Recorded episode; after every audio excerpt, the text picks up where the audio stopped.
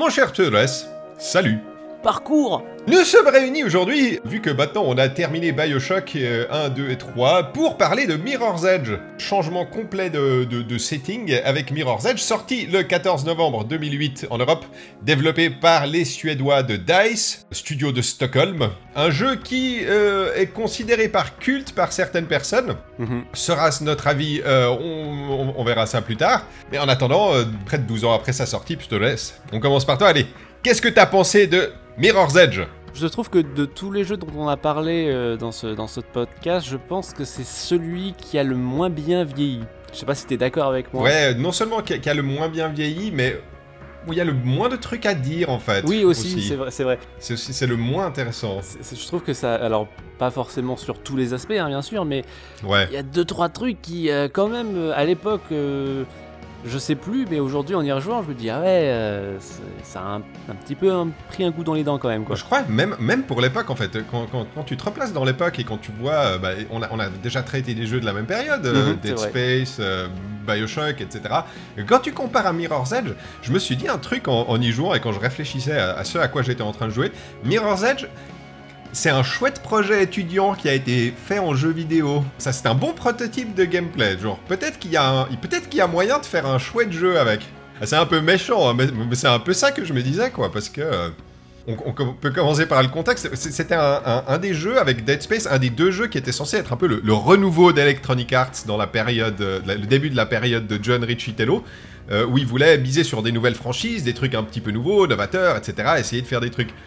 Et alors, pour autant, Dead Space, ça a quand même bien marché dans le sens où c'est un bon jeu, ils en ont fait d'autres après, bon d'accord, ils ont réussi à en faire une franchise, mais Mirror's Edge, moi, je comprends pas, je ne comprends pas qu'il y ait des exécutifs à Electronic Arts qui se sont dit « Ah ben, on va en faire une franchise, ça va être un truc, on va le décliner partout, ça va être notre nouveau truc, ce sera Mirror's Edge. » Et tu joues à ça et tu te dis « Vous avez sérieusement pensé ça ?» Finalement, la franchise, elle a pas vraiment été exploitée, quoi.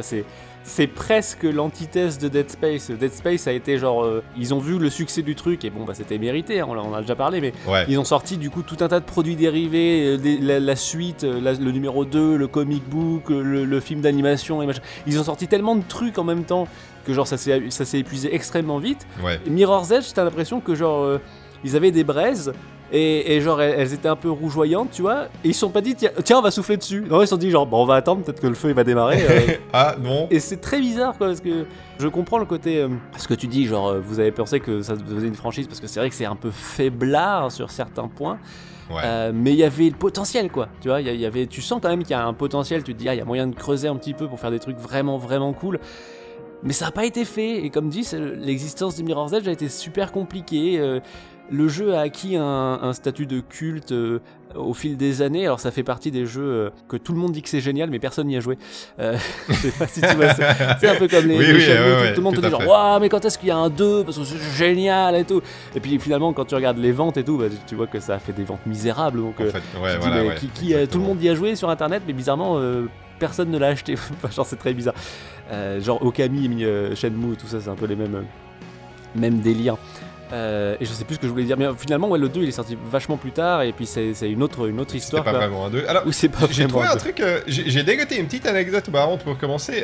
En fait, ils avaient pensé ça comme étant une trilogie, Mirror's Edge. Quelle surprise, il faudrait faire breveter ça.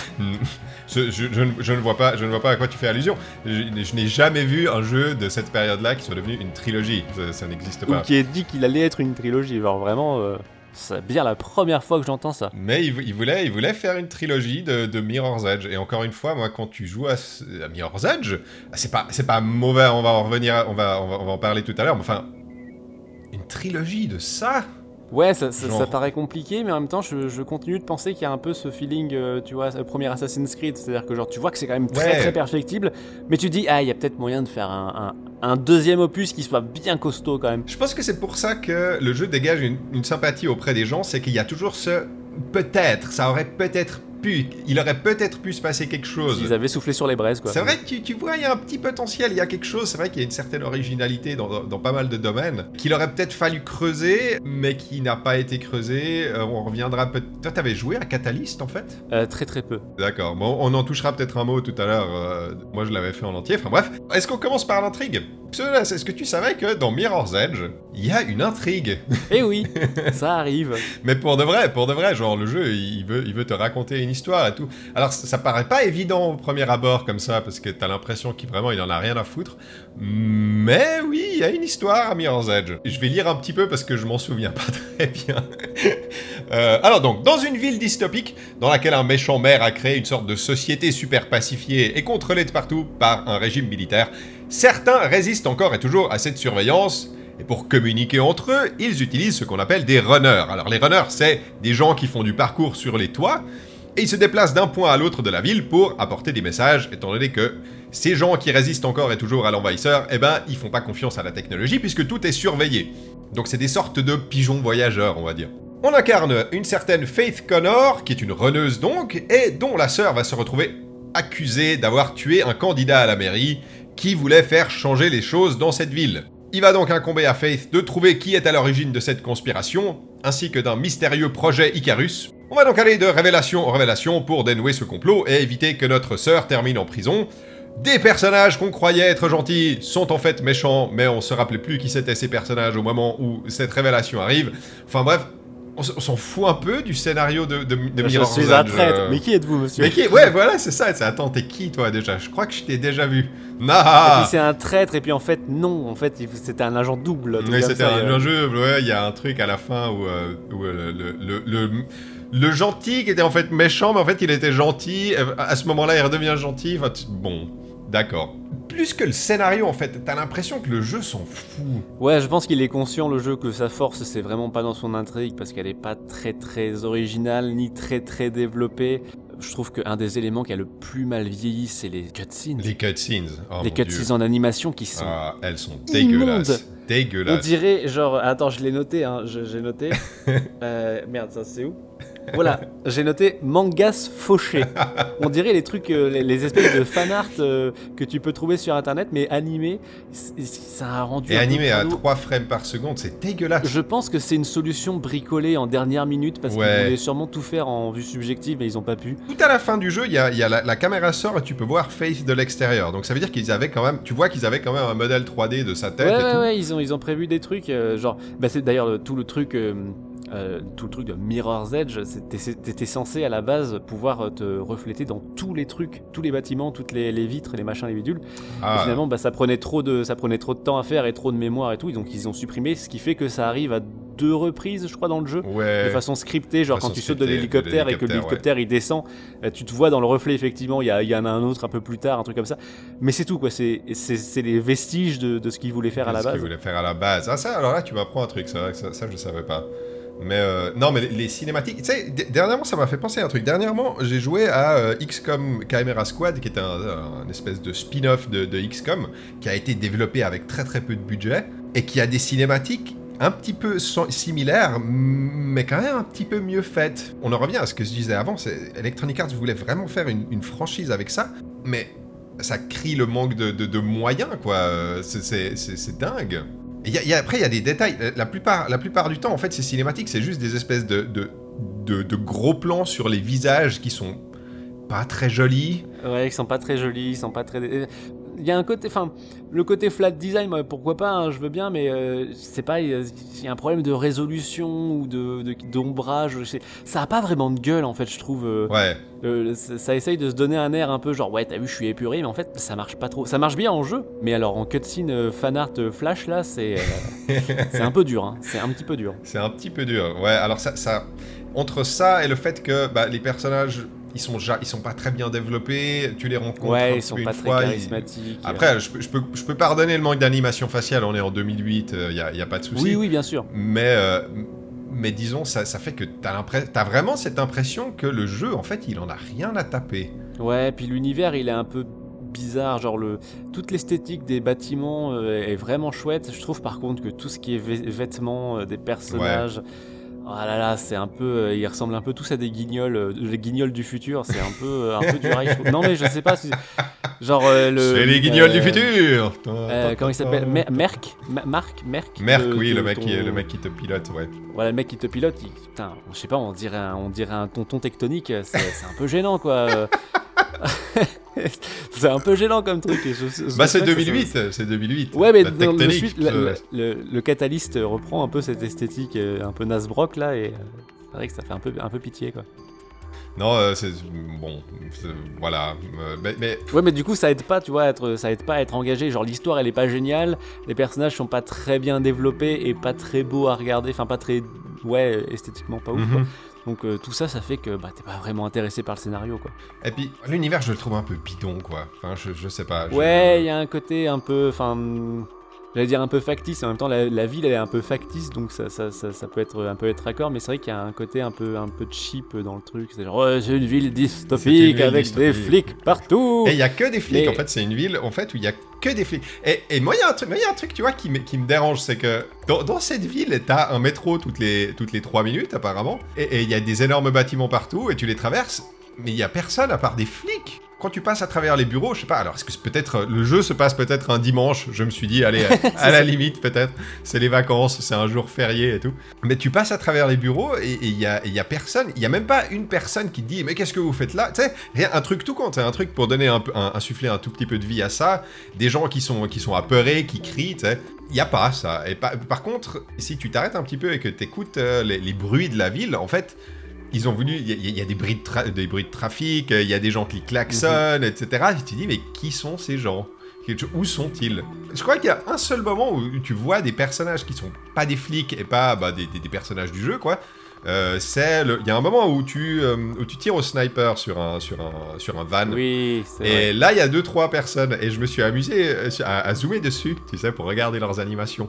Ouh, ils avaient pas beaucoup d'argent pour les animations, les modèles 3D, là. Ouh, c'est... Ouais, il y a un côté un peu désincarné, je trouve, qui rend bien, en fait, quand t'es sur les toits, parce que, t'es censé être un peu tout seul. Voilà, t'es sur les toits. C'est la spécificité des runners, quoi.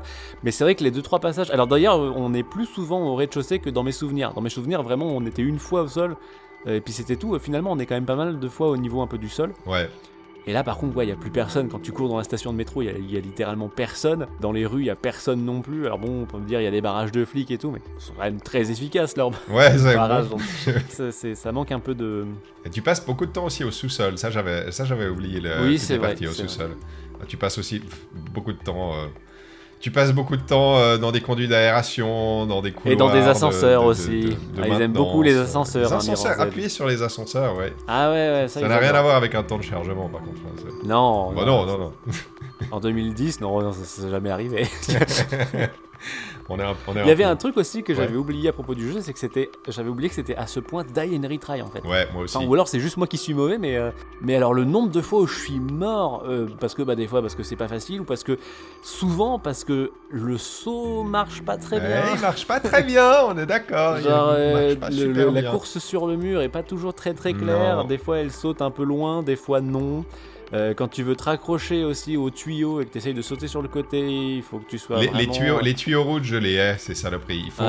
Les tuyaux rouges, c'est le pire parce que tu dois vraiment être exactement en face d'eux.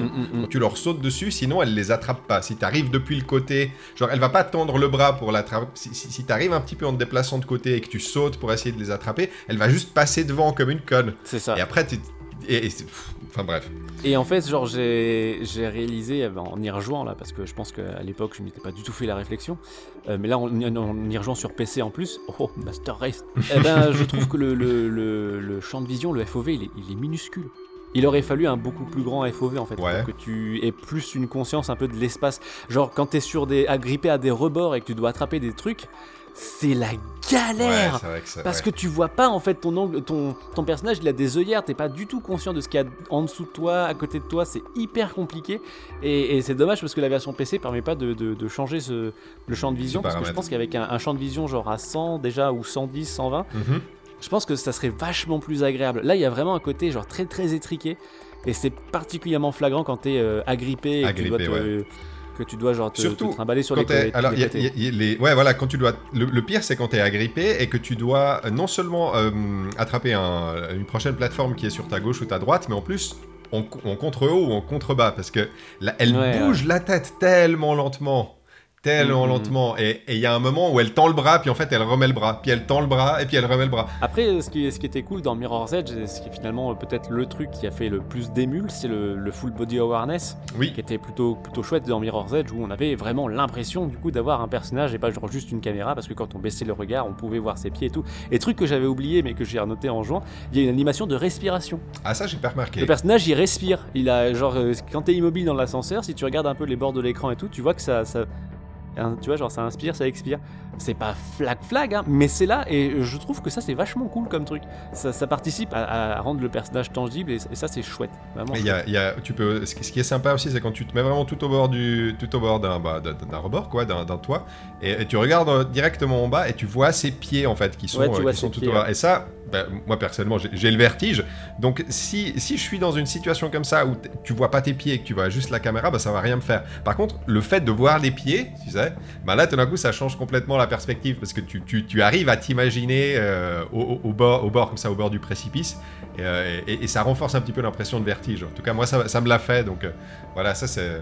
Et je pense que ouais, c'est le truc qui a fait le plus d'émules. Après vraiment, j'arrive pas vraiment à trouver le terme que... Ouais, émule c'est bien. On pense à Dying Light, à Titanfall, j'avais noté aussi. Ouais, Titanfall, il y a du parcours et tout, je pense que c'est quand même bien inspiré de Mirror's Edge. Oui. Et là, plus récemment, il y a un jeu qui s'appelle Ghost Runner.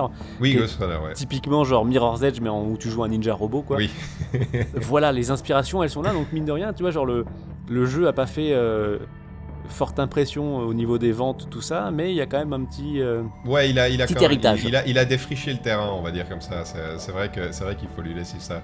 Mais on revient juste sur le Die and Retry, parce que moi c'est vrai que c'est un truc faut qu'on en parle plus en profondeur de ce Die and Retry, parce que c'est vrai que moi c'est un truc que j'avais oublié. J'avais oublié pas mal de trucs du jeu, j'avoue que j'avais plus ou moins tout oublié. Je l'avais fait à l'époque en 2009, donc il y a 11 ans, et j'avais plus ou moins tout oublié. Après l'avoir refait maintenant, je comprends pourquoi j'avais même l'intrigue. Même l'intrigue, mais un des problèmes du jeu en fait, c'est que je dirais que c'est un jeu qui fonctionne bien quand il te donne une sensation de fluidité. Quand t'as l'impression d'enchaîner les trucs, quand t'as l'impression que tes mouvements s'enchaînent, il y a une certaine... C'est assez jouissif par moment, c'est pas extraordinaire, mais enfin, ça fonctionne relativement bien. Le problème, c'est que à ta première run, quand tu arrives dans le jeu, dans toutes les situations, le jeu est pas vraiment pensé comme un jeu de plateforme, mais presque... Alors, avec caution, hein, mais presque un peu comme un jeu d'énigmes, c'est-à-dire qu'il te demande de trouver le chemin à prendre. Alors il t'aide un peu avec un code couleur rouge, notamment où il te montre les trucs principaux avec lesquels tu peux interagir. Il y a un bouton B qui t'oriente le regard directement vers ton objectif. Mais à tous les moments, la première fois que tu fais le jeu, tu sais pas où tu dois aller. Et ça fait que tu vas un petit peu essayer là, tu vas tomber, tu vas essayer là, tu vas retomber. Tu te demandes si c'est pas par là, alors t'essayes de sauter, t'as pas pris assez d'élan, ou alors t'as pris trop d'élan et tu tombes. Et ça fait que j'ai fait le jeu 3 fois pour ce podcast. Mais la première run, elle était pas très cool. Voilà, parce que à aucun moment, en fait, le jeu te donne cette sensation de fluidité à la première run. Le jeu, il est présenté souvent comme un jeu de parcours, comme un jeu d'action-aventure. Pour moi, Mirror's Edge, c'est un platformer 3D, quoi. C'est un jeu de plateforme 3D. Mais, de par le fait que pour moi, c'est un platformer 3D, a beaucoup de problèmes...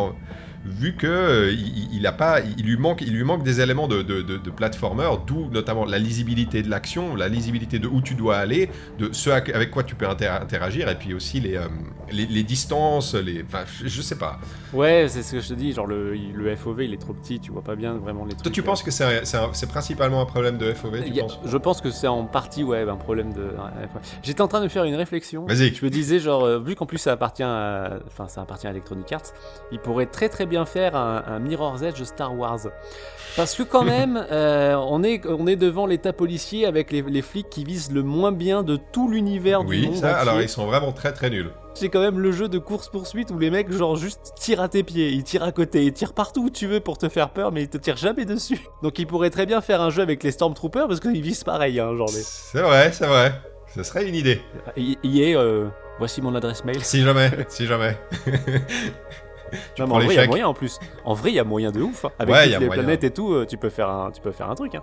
Mais bref, ce côté genre Ouais, un peu genre cinématographique, mais un peu ridicule à la longue. Genre la première poursuite où les mecs ils tirent à côté et tout, ouais t'es là, ok c'est sympa. Mais quand il y a genre 30 flics, un hélicoptère et que tout le monde te tire à côté, il y a un côté un peu ridicule quand même. Moi c'est aussi un truc que je me souvenais pas dans le jeu, c'est que de nouveau à la première run, parce que ça change pas mal avec la deuxième et la troisième, mais à la première run tu sais pas où tu dois aller, donc t'essayes de défricher un peu le terrain, t'essayes de naviguer un peu à vue. Et c'est là où je comprends pas pourquoi le jeu te met une telle pression de devoir avancer tout le temps en te tirant dessus en permanence. Alors la pression, elle fonctionne, mais ça fait que t'arrêtes pas de mourir parce que tu cours, oui, tu te dis sautes, il y a plein de moments où tu te dis ah ben je vais essayer de faire confiance au jeu, je vais me fier à mon instinct, je vais aller par là, je vais sauter par là. Tu sautes, c'était pas ça qu'il fallait faire, tu tombes, tu meurs. Tu recommences, tu essayes un autre truc, tu tombes, tu meurs. Il y a un moment où t'en as marre, quoi. Enfin, t'arrives pas à faire confiance au jeu. T'arrives pas à faire confiance au level design en te disant ah ben si j'ai l'impression que ça va aller, ça va être par là, ben ça va être par là, parce que généralement ça n'est pas par là qu'il faut aller. Et quand c'est pas par là qu'il faut aller, généralement tu meurs. Et les meilleurs moments, c'est finalement quand t'es tranquille. T'es sur les toits et qu'on te dit d'aller à... Genre on te dit, hey, tu vois les grues là-bas, il faut que t'y ailles. Et du coup, tu dois un peu genre vadrouiller et tu vois qu'il y a 2 ou 3 chemins possibles et tu dis, ah tiens, je vais monter sur ce climatiseur, je vais sauter par-dessus les barbelés, ensuite je vais grimper à l'échelle, puis je serai assez haut pour faire le saut de l'autre côté.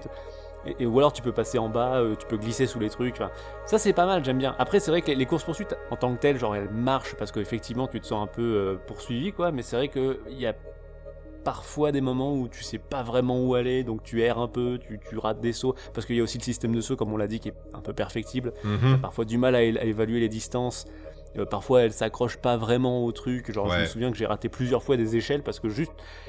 Et j'avais le nez dessus, tu vois, mais je sais pas, je devais pas être assez bien dans l'angle pour qu'elle se dise « Ah, je m'accroche ». Non, juste, elle a regardé l'échelle, elle a dit « Ah ouais ?» C'est une échelle. Et c'est vrai que alors, les chargements ont le bon goût d'être plutôt courts, en tout cas sur PC. Sur PC, console, ouais, sur plus, console, mais... c'était un peu plus long. Mais ça reste un peu pénible. D'ailleurs, les chargements avec les figures super stylées que jamais tu peux faire dans le jeu. Que tu peux pas faire dans le jeu, exactement. Ça, c'est encore une marque de... Je pense c'est encore une marque de « On n'a pas d'argent ». On avait prévu de faire ça. Regardez, c'est super, elle arrive dans le dos du mec, elle lui met un coup de pied, elle le retourne, elle fait... Dans le jeu, tu peux faire 2-3 trucs un peu sympas, mais globalement, tu peux pas faire ça. Ah bon, alors les combats... ça, c'est un autre truc aussi où moi, je suis mort pas mal de fois. En gros, quand tu rencontres les flics, tu peux les désarmer, et puis bon, une fois que tu as une arme en main, tu peux l'utiliser. Mais... pour désarmer les flics, en fait, c'est un quick time event, où quand... Ah, il est serré, hein. Et il est très serré. Et... je sais pas combien de fois je l'ai loupé, même à la deuxième, la troisième run, quoi. Et parce qu'en plus ton perso il est très très faible, donc c'est genre généralement tu rates ton contre, tu te prends le coup, et si tu te prends 2 coups généralement tu meurs, quoi. Et le deuxième coup généralement t'es énervé donc t'appuies trop tôt et c'est ça. Et voilà, et t'es mort et tu dois recommencer. Genre les combats, bon ils sont pas géniaux, mais en même temps encore une fois c'est pas vraiment le propos du jeu, c'était plus genre dans l'esquive et dans le truc. On est d'accord. Moi je trouve qu'il y a une palette assez chouette, je trouve que ça suffit ce que tu peux faire. Tu peux genre sauter et taper, donc ça fait un coup de pied sauté, tu peux genre glisser et taper, ça fait un coup glissé, tu peux genre juste taper aussi, ça marche, quoi. Et tu vois, genre je trouve que c'est pas mal, ça, je sais plus s'il y a un wall kick, genre mais il doit y avoir peut-être un truc comme ça aussi. Ça j'ai pas essayé. Je trouve que ça suffit en fait, je trouve que t'as pas vraiment besoin de plus finalement, genre plus désarmé ça suffit, quoi. Il y a des combats, il y en a pas 75 000, et généralement c'est des flics qui sont sur ton chemin alors que t'es en train de te faire courser, donc soit tu les évites, soit t'en flingues un, enfin soit tu t'en fumes un pour faire de la place, et puis après tu traces, quoi. Le jeu il te demande quasiment jamais de vider une salle d'ennemis pour avancer. La plupart du temps, ils te laissent la possibilité de juste essayer d'esquiver, en désarmer un, et puis aller vite à l'ascenseur. Il y a que vers la fin du jeu où là... Sur la fin du jeu. Ouais, parce que moi j'avais fait tout le run, genre les petits flics et tout, genre juste je les assommais et j'utilisais pas de flingue. Mais par contre, à partir du moment où tu sors d'une fourgonnette et t'es dans un parking et les mecs ils ont des énormes armures et des grosses mitraillettes, tu peux plus faire ça. Je suis mort tellement de fois à ce truc-là, j'en avais tellement marre d'entendre les 3 lignes de dialogue à chaque fois que la porte s'ouvre. Que j'ai pris, genre le mec, je l'ai mis un coup de pied dans le visage, j'ai pris le gros fusil là, et j'ai tout mitraillé partout. Rien à foutre. Ouais, moi j'ai fini par faire ça aussi. Je désarme un mec et je bute le maximum de monde avec mon arme, et puis ensuite je vais vers le dernier et puis je le désarme. Ouais, le dernier tiers du jeu là, ils ont tous des grosses armures. Exactement. Ça commence sur le bateau. Comme tu disais, tu sors de la camionnette. Et à partir de là, c'est vrai qu'il commence à avoir. Il y en a un gros avec une grosse mitrailleuse comme ça qui fait vraiment un très gros bruit. Et puis t'es pas, comme on dit, t'es super fragile. Bon, ok, t'as la santé qui remonte si tu te caches derrière un truc, mais t'as pas beaucoup de santé, quoi. Donc ça arrive pas si souvent. Et puis tu disais, c'est vrai qu'ils ont tendance à te louper pas mal, mais ils te loupent pas mal les. Alors je pense que c'est programmé de telle manière qu'ils commencent à tirer. Et ils doivent tirer genre 2-3 fois avant de commencer à te toucher. Et dès qu'ils commencent à te toucher, en fait, t'es mort en 3 secondes, quoi. Donc, c'est plus géré comme une espèce d'avertissement, en fait. Ceux en face, ils visent bien. C'est généralement quand ceux qui visent très mal, c'est ceux que tu vois pas, en fait. C'est ceux qui existent pas, c'est juste des impacts de balles. C'est ceux qui existent pas. Bah oui, exactement, ouais, non, c'est vrai, t'as raison. Quelqu'un s'est déjà retourné pour voir s'il y avait vraiment genre plein de gens partout. Non, il y a 2-3 mecs et puis un hélicoptère, mais ils sont pas vraiment là. Mais aussi un autre truc avec ce truc d'avoir la pression. Enfin, c'est ces moments où le jeu te met la pression et te demande d'aller le plus vite possible. C'est que t'as pas vraiment envie d'explorer, t'as pas le temps de regarder ce qu'il y a à droite à gauche. Bon, alors il y a pas grand chose, il y a des sacs à trouver. Bon. Mais ça fait que tu traverses tout ça le plus vite possible. Enfin, je sais pas. Je pensais à un truc dans puisque pour moi c'est un jeu de plateforme, je vais faire la comparaison. Dans un jeu qui s'appelle Donkey Kong Country Returns, t'as peut-être joué, c'était sur Wii. Il y a un niveau, je me souviens très bien, où t'as une espèce de vague d'insectes noirs qui te poursuit à travers le niveau. Et ça fait que tu dois le faire le plus vite possible et réussir les enchaînements, etc. Et en fait, là c'est un petit peu la même chose finalement, parce que t'as aussi une espèce de vague qui te poursuit et si tu t'arrêtes, tu meurs. Mais le problème c'est que tu vois pas où tu vas. Donc on en revient à ce truc tout à l'heure que je disais, quoi, que le jeu le fasse une ou deux fois pour te donner un effet, etc. Mais je trouve qu'il le fait beaucoup trop, ça, de te mettre la pression et de te dire on te tire dessus, il va falloir que tu avances vite, hop, tu es tombé, recommence vite, hop, tu es tombé. Je sais pas. Je disais aussi le truc de te donner une sensation de fluidité.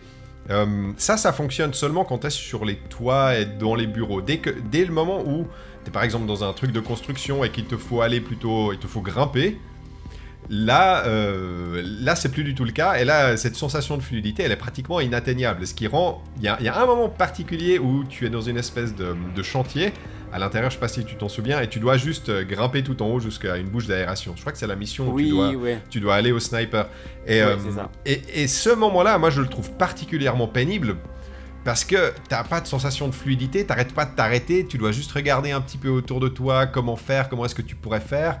Et dans ces passages-là, je trouve que le jeu, il fonctionne pas bien, quoi. C'est un peu mou du genou, effectivement. Tu vois pas comment tu pourrais faire ça rapidement, par exemple. Autant, genre, tous les autres, les poursuites et tout, tu vois un peu comment tu pourrais faire ça rapidement. D'ailleurs, il y a une espèce de mode speedrun, entre guillemets. Il faut se connecter à Electronic Arts. Je l'ai pas fait à cause de ça. l'espèce d'ascension dans le truc en chantier, c'est vrai que tu vois pas trop comment tu pourrais enchaîner, genre les wall jumps, les machins, les bidules. Il faut toujours que tu t'arrêtes sur une poutre, sur un machin, sur un bidule, pour ensuite regarder, te dire « Ah, il faut que je saute là ». C'est vrai que c'est un peu mou. Alors les trucs que moi j'en ai fait quelques-uns, je me suis pas connecté là, mais je les ai fait hors ligne. En fait, ils te demandent de te connecter, il faut faire annuler et après tu peux jouer hors ligne. Ah zut, ok, d'accord. Mais c'est sympa, hein. Je me souviens qu'à l'époque aussi j'avais un peu joué à ça, mais. Ouais, parce que c'est là où le jeu commence à trouver un petit peu de sa substance. Enfin, c'est là où il commence à être intéressant, en fait. Quand tu connais le niveau et que tu essaies de trouver des routes et que tu essaies de les appliquer, ça te donne la sensation de faire des trucs qui sont assez cool. Là, ça marche bien. Mais c'est pas le cas à la première run. Et comme j'ai dit, moi j'ai fait le jeu 2 fois. Et à la deuxième run, c'est beaucoup plus amusant parce que tu sais déjà où tu dois aller, tu maîtrises un tout petit peu mieux les mouvements. Je me souvenais un peu des premiers niveaux, donc ça allait à peu près. Ouais. C'est vrai que vers la fin, à partir de l'entrepôt, enfin du bateau, cargo, machin, j'avais eu un peu moins de souvenirs, donc ouais, c'était un peu pénible. Aussi, moi je trouve le cargo, c'est le point le plus bas du jeu. Enfin, je trouve le niveau du cargo, moi je le trouve pas bien designé du tout. Il y a aussi un problème dans le jeu, enfin pour moi, c'est, comme on disait, les petits problèmes d'interaction de Faith. Par exemple, des fois, quand la plateforme sur laquelle tu veux grimper est trop étroite, des fois elle passe par-dessus et elle retombe de l'autre côté. Je sais pas pourquoi t'as trigger ce mouvement-là, et c'est un truc qui passe relativement souvent sur le niveau du bateau parce que tu es beaucoup sur des couloirs, des conduites d'aération. Et je sais pas pourquoi, je comprends pas pourquoi ils ont fait ça, mais sur certaines conduites d'aération, elles sont contre le mur, mais il y a juste un petit espace entre la conduite d'aération et le mur qui te permet de tomber à travers. Je suis mort tellement de fois à cause de ça m'a rendu dingue. Enfin, Pour être honnête, moi, Mirror's Edge, c'est un jeu, j'ai crié 4-5 fois contre le jeu en y jouant. genre vraiment de frustration, quoi. Ça fait longtemps que ça m'était plus arrivé. Pourquoi est-ce que je disais au départ, enfin, de manière un petit peu ironique, que c'est un espèce de projet étudiant qui a été changé en jeu? C'est parce que tu commences le jeu. Il y a d'abord la cinématique d'introduction dégueulasse, et ensuite tu commences, et il y a le tutoriel. Le jeu t'explique, voilà, tu vois, ça te sert à ça, donc t'as le bouton saut, le bouton pour t'accroupir, il y a le bouton pour taper, il y a le bouton pour te retourner, pour faire un demi-tour rapide. Après, t'as le bouton aussi pour faire le ralenti, là, que j'ai jamais utilisé. Oui, je m'en suis servi une fois ou deux quand je faisais des super grands sauts pour faire genre regarder un peu par terre. Wow. Ouais, comme ça, t'as le temps de regarder au sol, tu vois, c'est bien, au niveau vertige, c'est sympa. Mais en gros, le jeu prend 5-10 minutes pour t'expliquer ces choses-là, et puis ensuite, c'est parti. Et pendant les 6 heures que toi, t'as peut-être réussi le jeu un petit peu plus rapidement que moi, mais moi, la première run, ça m'a duré à peu près 5-6 heures. Pendant ce temps-là, tu vas juste répéter ces mouvements-là dans des environnements qui vont être exactement les mêmes pendant 5 à 6 heures. Il n'y a pas de moment marquant dans Mirror's Edge. Tu vois ce que je veux dire ? À part le début, quoi, à part la découverte. Tu vois, genre tu regardes tes pieds, tu fais des roulades et tout. Tu fais, d'accord, à part le début. La première poursuite, tu vois, genre, et puis après, bon, c'est vrai que ça tourne un petit peu en rond. C'est un peu redondant, quoi. C'est poursuite, ascenseur, un toit où t'es tranquille, ensuite poursuite, ascenseur, poursuite. Puis c'est tout le temps ça, quoi. Ouais, voilà, c'est ça. Et un truc vu que pour moi, c'est un platformer. Le truc dans un jeu de plateforme, en fait, c'est que t'as les mouvements de base, mais ensuite, à travers le jeu, tu vas en obtenir des nouveaux. Et puis, surtout, les niveaux, ils vont être généralement basés sur des éléments. Enfin, tu vas découvrir des nouveaux trucs, il va falloir beaucoup utiliser ce mouvement-là dans ce niveau, etc. Là, il n'y a rien de... Le premier, si tu veux, pour moi, le premier niveau, il ressemble comme deux gouttes d'eau au dernier niveau, quoi. Il n'y a pas de nouvelles situations, il n'y a pas de nouvelles manières d'utiliser. Il n'y a pas la savane, il n'y a pas le désert, il n'y a pas le monde du feu. Enfin, c'est n'importe quoi. Tiens, d'un coup, t'es dans un volcan, t'es... Oh, oui. Il y a mes spells de chaussures qui fondent. Mais enfin, pour moi, il manque un peu des moments... marquants, tu vois. Le jeu manque clairement de substance, en fait. Tant narrativement qu'en termes de contenu, tu vois, genre je disais tout à l'heure que les combats, il n'y avait pas besoin de plus.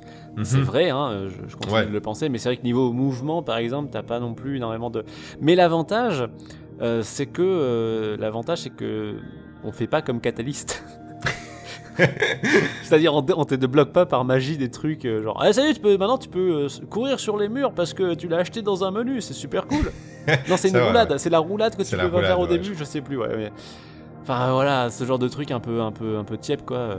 Non, moi vraiment mon problème c'est pas par rapport au set de mouvements, mais c'est qu'ils sont exploités exactement de la même manière au début et à la fin du jeu. T'as pas l'impression d'une montée en puissance. Le dernier niveau, t'as l'impression qu'il est designé de la même chose que le premier. Il n'y a pas de bumper parce que c'est trop réaliste comme univers. Hein. Non, il te donne vraiment tout dans les 10 premières minutes et après ça va être ça pendant 5-6 heures. Et voilà, et ensuite c'est fini. Alors moi j'ai fait le jeu en 4 heures, mais oui, globalement c'est ça. Alors c'est, le jeu est pas très long en plus. Non, il est pas très long. Alors bon, moi je vais être un peu méchant. Moi c'est vrai que j'ai tendance à dire, et je le pense sincèrement, que les jeux devraient s'arrêter au moment où ils ont plus rien à dire. Ce qui est un problème, par exemple, que les jeux monde ouvert ont un problème avec ça, par exemple. Mais il faut quand même qu'ils aient dit quelque chose. Et quand tu termines... Moi, en tout cas, j'ai terminé Mirror's Edge, la sensation qui m'habitait, c'était un peu... C'est fini, c'est tout ? Oui, voilà, c'est ça. Genre. T'as sauvé ta sœur et tu fais... Bah voilà, c'était cool. Allez, au revoir. Allez, au revoir. Alors, à plus. Tu peux refaire le jeu, si tu veux. Il y a des trucs extra, non, peut-être ? Non. Combien il a coûté, votre jeu ? 60 balles. Ah ! Pour moi, c'est même pas une question de longueur, quoi. Ok, d'accord, s'ils ont tout dit en 6 heures, mais t'as pas l'impression qu'ils ont dit grand-chose. Et c'est là où, moi, ça commence à me poser problème, quoi. Oui, c'est pas Vanquish, quoi. Non, c'est pas Vanquish, exactement.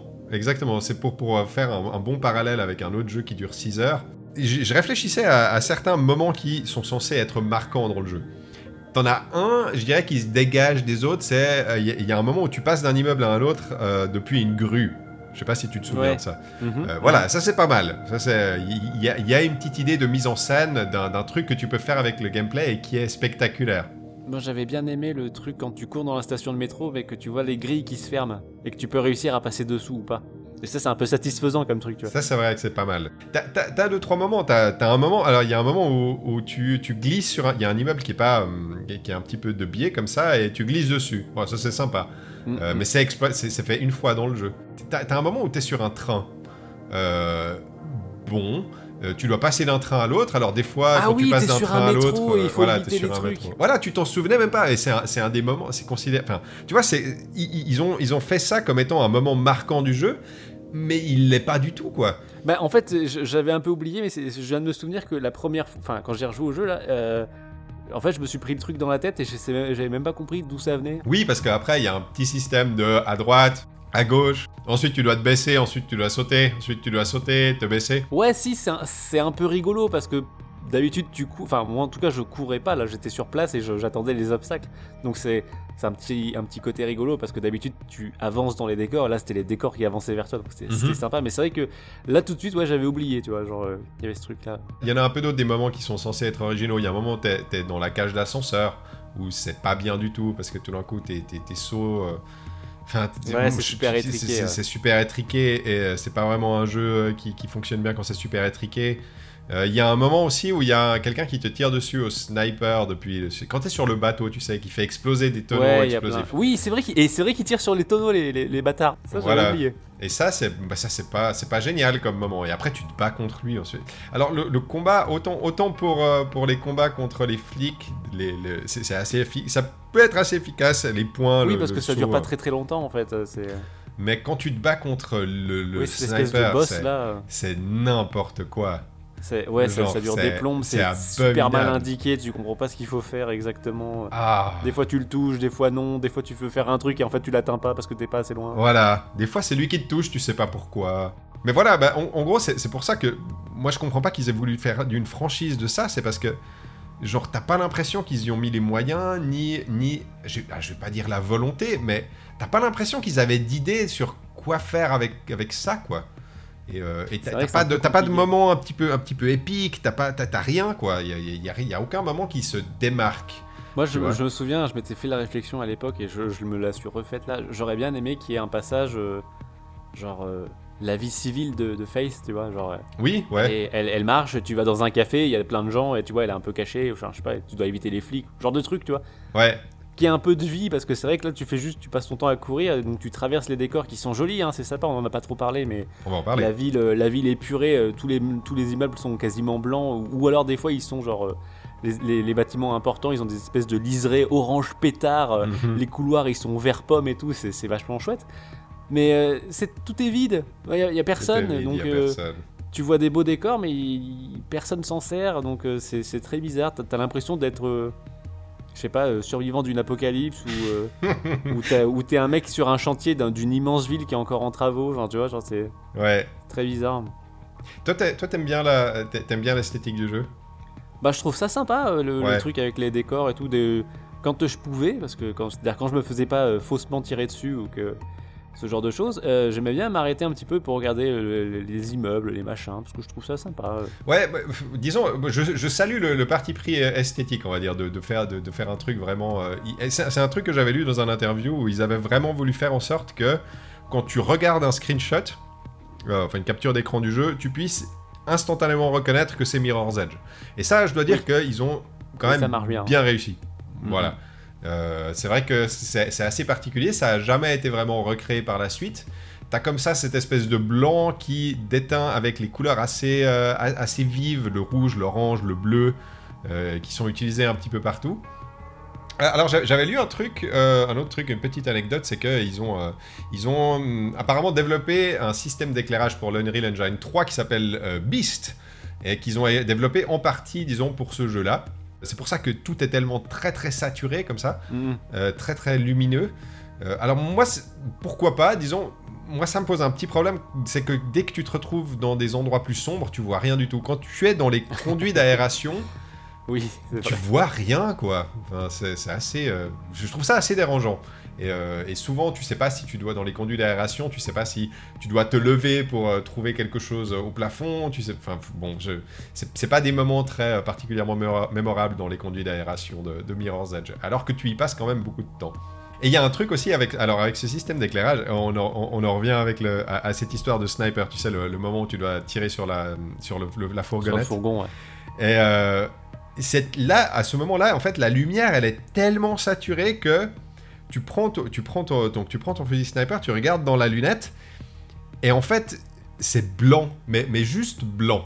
Genre blanc de chez blanc. Oui, puis encore une fois, je crois que la lunette, elle est un peu petite. Enfin, elle est un peu... En plus, ouais, tu vois. Elle est un peu serrée. Je crois que moi aussi, que la première fois, je crois que j'étais dans le ciel, un truc comme ça, j'étais perdu en mode genre, ouais, où je suis ? Encore une fois, je parle du FOV, quoi. Ouais. Vraiment, je sais plus si Catalyst, il y avait moyen de le régler, tu vois, mais je suis sûr que ça, aurait une meilleure gueule avec un plus grand FOV. J'ai quand même touché un mot parce que le jeu, moi je l'ai fait 2 fois. Je l'ai même fait 3 fois en fait. La première fois, on est à peu près... Enfin moi j'ai mis 5-6 heures pour le faire, où c'est relativement frustrant. Et puis la deuxième fois, bah c'est quand même beaucoup mieux. Le seul problème, c'est que ça dure 2 heures la deuxième fois. 2 heures et demie, parce qu'en plus tu passes les cinématiques et tous les moments narratifs qui sont inutiles. Et c'est un petit peu un problème dans le sens où normalement... Enfin, de manière optimale dans un jeu de plateforme, tu sais que en théorie, s'il est bien fait, tu sais que tu vas pouvoir faire des trucs incroyables. Après, tu peux aller regarder des speedruns, les gens, ils font des trucs incroyables et tout. Mais la première fois, il faut quand même que tu aies des bonnes sensations la première fois. Il faut que tu te dises, waouh, ouais, c'est cool à jouer la première fois. Et puis après, quand tu le refais, tu te rends compte de la courbe de progression, à quel point tu es devenu meilleur avec le gameplay et à quel point tu peux exploiter les niveaux, enfin, faire des trucs beaucoup plus cool. Et là, en fait, le problème, c'est que tu passes 5-6 heures à cette première run qui est presque un espèce de tutoriel, en fait. Et le jeu commence à être intéressant, disons, de mon point de vue, à partir de la deuxième run. Et quand je dis intéressant, c'est pas qu'il devient incroyable, hein, c'est juste que t'arrives un peu à enchaîner les trucs et que t'as enfin la sensation de fluidité qui manquait à ta première run, etc. Et que t'arrêtes de mourir tout le temps. Bon, moi je trouve que c'est un problème pour un jeu de plateforme, parce que d'habitude, t'es censé avoir une première run que tu trouves cool, et quand tu recommences le jeu, tu le fais beaucoup plus rapidement, de manière beaucoup plus efficace. Mais t'avais quand même eu du plaisir la première fois. Or là, moi j'ai pas eu beaucoup de plaisir la première fois, j'ai même été très frustré. T'as eu l'impression de le faire normalement la deuxième fois en fait. Exactement, c'est exactement ça. Et quand tu le fais normalement, il dure 2 heures. Ouais. Genre c'est quand même très très court quoi. Enfin, il dit pas grand chose Mirror's Edge.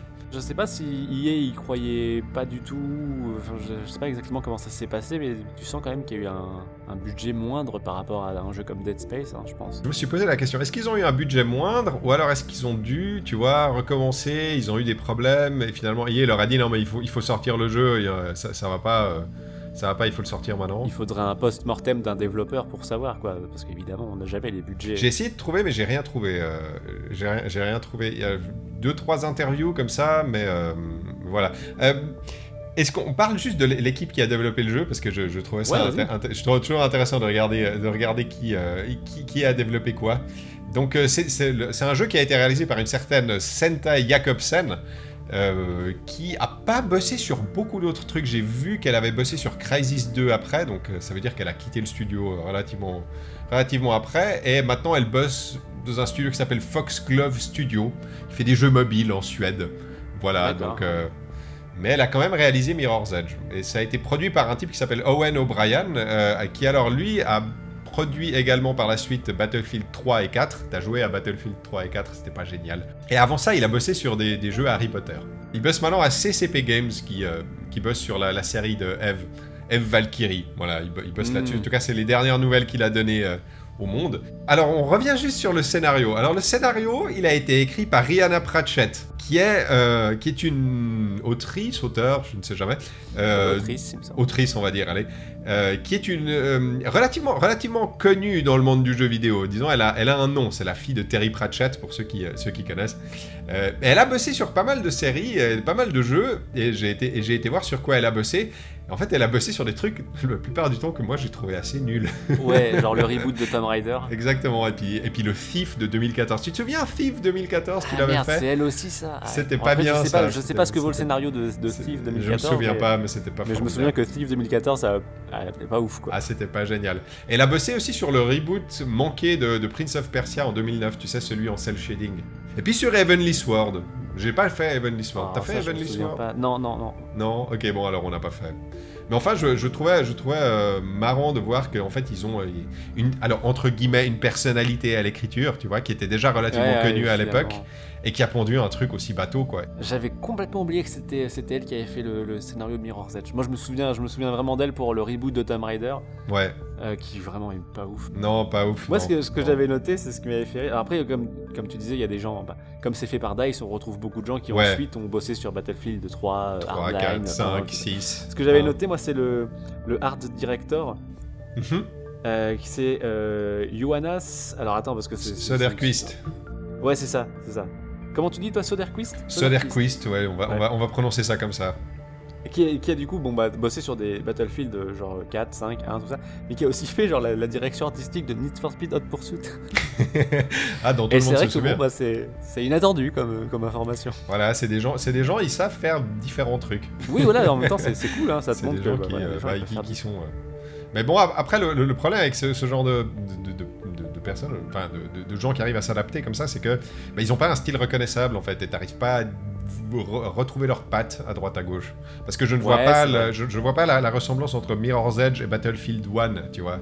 Pour terminer le tournus du staff qui a fait le jeu, il a été alors le lead programmeur du jeu, c'est un certain Per Olof Rommel. Et si je le cite, c'est parce que ensuite, après ce jeu, je crois, il a fait ce jeu-là, Battlefield 3, et ensuite il est devenu donc directeur technique. Il en a eu marre. Les jeux vidéo, il a dit non, ça suffit, ces conneries. Il est devenu horticulteur, il fait des tomates. Non, il est devenu directeur technique à DICE, donc ça veut dire que c'est en gros à lui qu'on doit le moteur Frostbite. Voilà. Mm. Et maintenant, il a rejoint Ubisoft Stockholm qui bosse sur The Division 2, voilà. Jeu mémorable, exceptionnel jeu que The Division 2. Qui Open World, live service, mémorable service. S'il en est. Tu tires sur des sacs à PV et il y a des détails partout. Et il a fallu 6 studios pour le faire. Ouais. Voilà. Est-ce qu'on parle de la musique ? Alors, est-ce qu'on parle de la musique du jeu ? Tu veux parler ? Moi, compositeur, j'ai juste noté, c'est Solar Field, c'est tout ce que j'ai noté. Il y a la chanteuse, parce qu'on n'en a pas parlé, mais je me souviens qu'à l'époque du reveal, enfin de l'annonce, je ne sais plus comment on dit exact, de l'annonce. Annonce, disons. Annonce. De Mirror's Edge, où il y avait justement la musique chantée par la chanteuse dont j'ai oublié de noter le nom, et que c'était genre, tu voyais que c'était du parcours avec les décors tout blancs et tout. Je me souviens que ça avait fait son petit effet quand même à l'époque. Hein. Ouais. En particulier que c'était marqué genre IE juste avant, donc tu t'attendais justement à du Battlefield ou un quelconque truc militaire à la con, et puis tu vois ça, tu fais genre, oh putain, qu'est-ce que c'est ? Et après la musique, elle est plutôt chouette.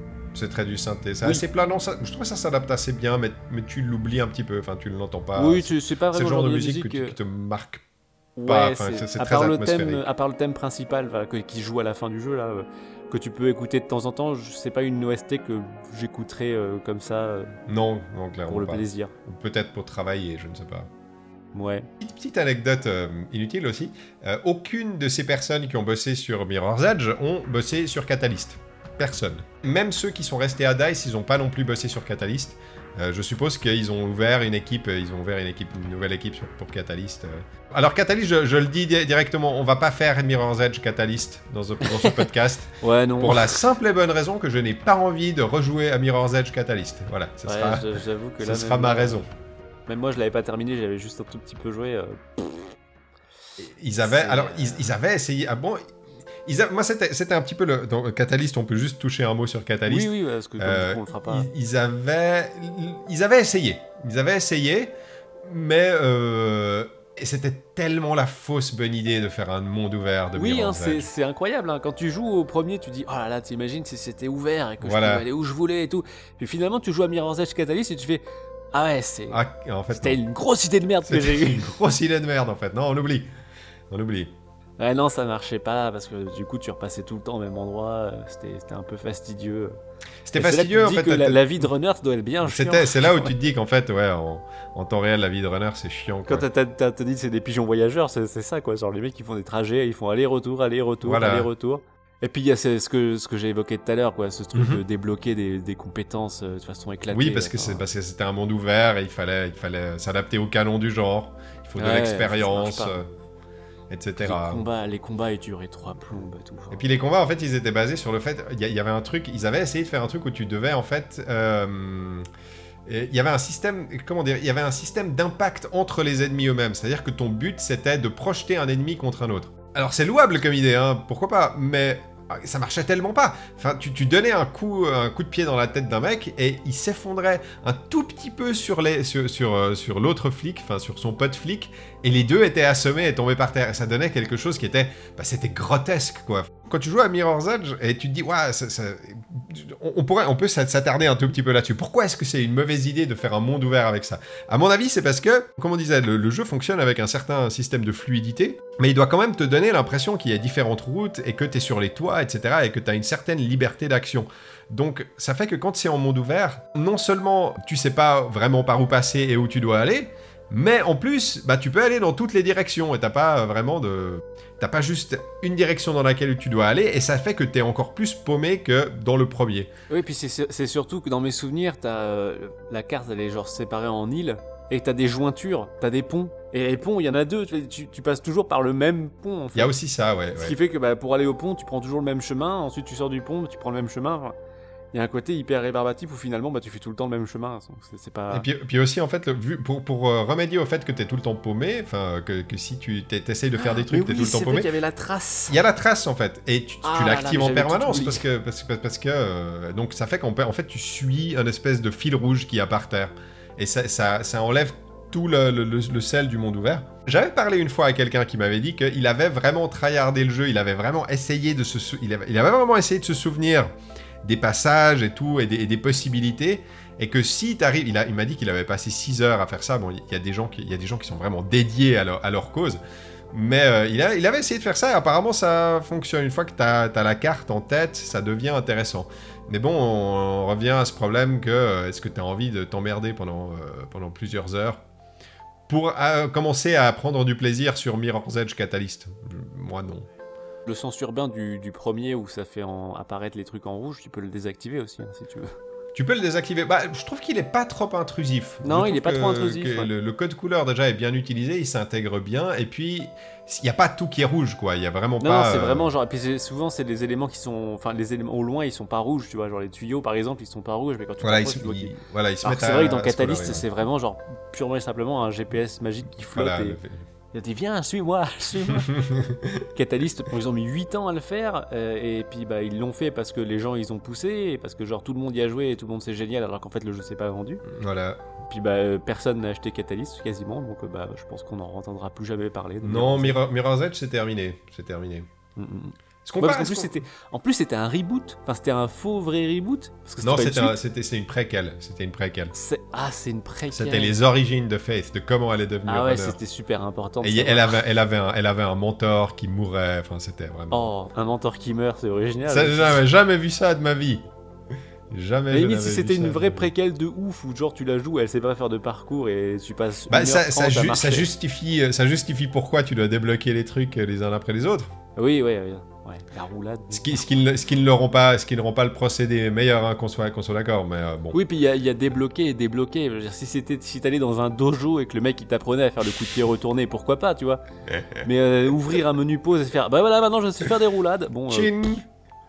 Ça c'est vraiment ça, et ça c'est plein de jeux, hein. Plein de jeux font ça. Ça c'est quand même un problème. Plein de jeux font ça. Même des jeux que je trouve bien, hein, genre les Batman, c'est pareil. Hein. Il y a les 3/4 des trucs, genre bah voilà, c'est bon, j'ai plus d'armure. Ah bah j'ai. Ah bon, ok. Mais bah comme on avait dit au début, il y a pas énormément de choses à dire. En fait, il y a pas beaucoup de systèmes différents dans Mirror's Edge. C'est un jeu qui est très épuré. C'est pour ça que ça lui donne, à mon avis, ce côté projet d'étudiant qui a été repéré par quelqu'un et qui a dit « Ah bah tiens, je vais te filer un peu de pognon, tu vas faire un jeu. » et ouais, mais alors un peu de pognon et pas beaucoup de pognon quand même. Pas beaucoup de pognon, va falloir que tu te démerdes. Les cutscenes, tu te démerdes. Hein, c'est démerdes. J'ai un pote qui fait des Naruto, elle le fera. Genre. Ouais, elle maîtrise l'animation Flash et tout, il n'y a pas de souci. Voilà, elle va faire ça. Très bien. Mais c'est un jeu qui est finalement très épuré et... disons qui, j'ai envie de dire, un peu trop épuré. La frontière entre épuré et pauvre, elle est très fine sur Mirror's Edge, finalement. Ah, c'est sur le fil, lol. C'est sur le fil du miroir. Ouais, t'as vu un petit peu. Ouais, c'est diégétique, putain. C'est du génie. C'est du génie, en fait. En fait, j'ai rien compris. En fait, on n'avait pas compris Mirror's Edge. En fait, le thème de ce podcast, c'est qu'on se rend compte que tout est du génie à la fin. Tout est du génie à la fin, parce que tout est lié. C'est comme ça qu'on aurait dû appeler le podcast.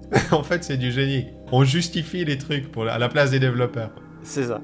Avant qu'on passe à une conclusion, j'ai envie qu'on fasse un petit truc. De manière hypothétique, tout d'un coup, Electronic Arts a trop d'argent, on ne sait pas d'où ils ont tiré cet argent, et au lieu de le donner à ses actionnaires, ils se disent « Ah ben on va faire un Mirror's Edge, qu'est-ce qu'ils pourraient faire ?»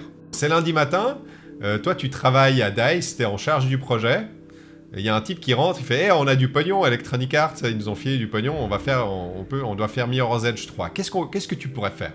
Alors moi ce que je pourrais faire déjà, c'est pas un open world. Déjà. Je dirais un jeu linéaire mais mieux rythmé avec des séquences plus diversifiées. Exactement. Ouais. Un peu des slice of life, tu vois, avec genre un peu la ville quoi qui vit. Mm-hmm. Je sais pas, genre un hub dans son appartement par exemple où ils avaient fait ça dans Catalyst, je crois, non? Il y avait pas. Oui, c'est vrai, dans Catalyst, t'as l'espèce de repère. Ouais, moi je parlais vraiment d'un appart. Oui, d'un appart, d'un truc où t'as des habits civils et tout, donc ça c'est ce que je demanderais de faire. Après vu que c'est EA, ça sera un open world avec des lootbox cosmétiques pour faire des super bonnets, des super tatouages sur face. Il faut que ça soit un couloir en fait, Mirror's Edge, mais un couloir avec différentes possibilités, genre vraiment de se concentrer sur déjà la lisibilité de l'action pour que ton premier run il soit pas abominable. La fluidité aussi de l'action, que ça passe de fluide, disons que ça passe de fluide à très très très fluide une fois que t'es vachement fort dans le jeu quoi. Moi je dirais que ce serait ça sur lequel il faudrait se concentrer. Et puis un autre truc qui à mon avis, surtout avec le style graphique de l'univers, c'est un éditeur de niveau quoi. Il te faut un éditeur de niveau dans Mirror's Edge. Vu que t'as une communauté qui est assez qui aime bien le jeu et qui apparemment aime bien le doser, faire des trucs et voilà, je pense qu'il y a des gens, moi j'aurais du plaisir, des gens une fois que t'as les mécaniques bien en main et que tu maîtrises le truc, j'aurais du plaisir à jouer à des niveaux de mecs qui justement ont essayé de penser ça pour te faire des trucs incroyables. Mm-hmm. Tu vois, c'est ça aurait été et dans l'idée en fait, en vrai ils vont juste refaire le premier niveau de Mario. C'est tout, j'ai refait le premier niveau de Mario 64, j'ai refait le combat de Dark Souls avec Mirror's Edge. Et c'est bien sûr le niveau qui va être upvoté au maximum, et voilà, et les bons niveaux ils vont se perdre en bas parce que ça n'intéresse personne, et ça s'appellera Mario Maker. Mais voilà, et peut-être essayer aussi, construire beaucoup plus de moments un petit peu plus, peut-être pas scriptés, mais beaucoup plus mémorables. Se concentrer sur essayer de faire des trucs mémorables avec ce gameplay en fait, ce qu'ils n'ont pas du tout fait dans celui-là quoi.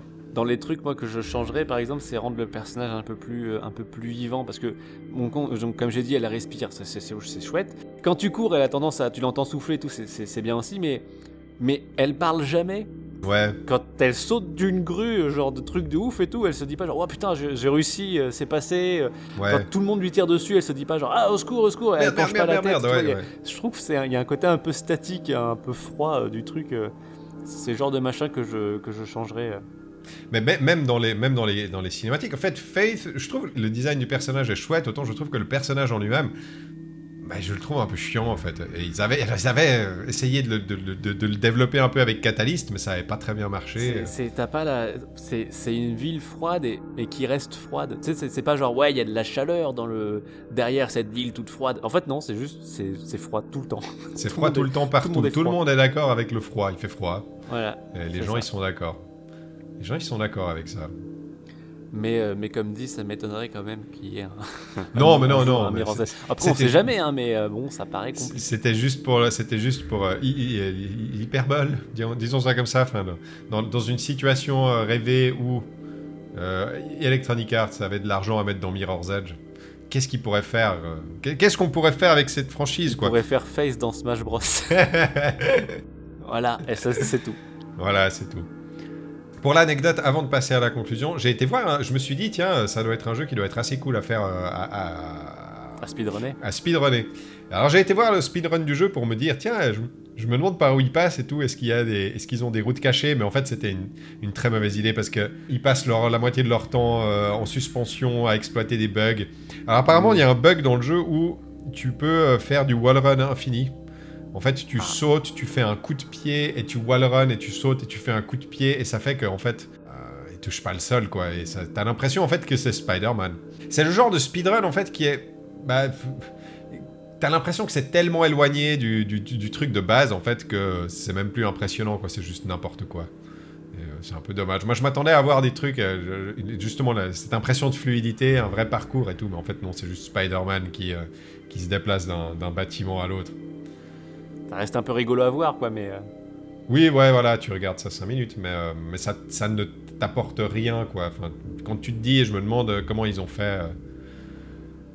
par rapport à la manière dont toi t'as joué, en fait, ça n'apporte rien. C'est un peu dommage. Mais enfin bon, ça fait, en même temps, ça fait 12 ans qu'il est sorti, donc ils ont dû le démonter à peu près dans tous les sens pour trouver tous les bugs possibles et imaginables, et voilà, quoi.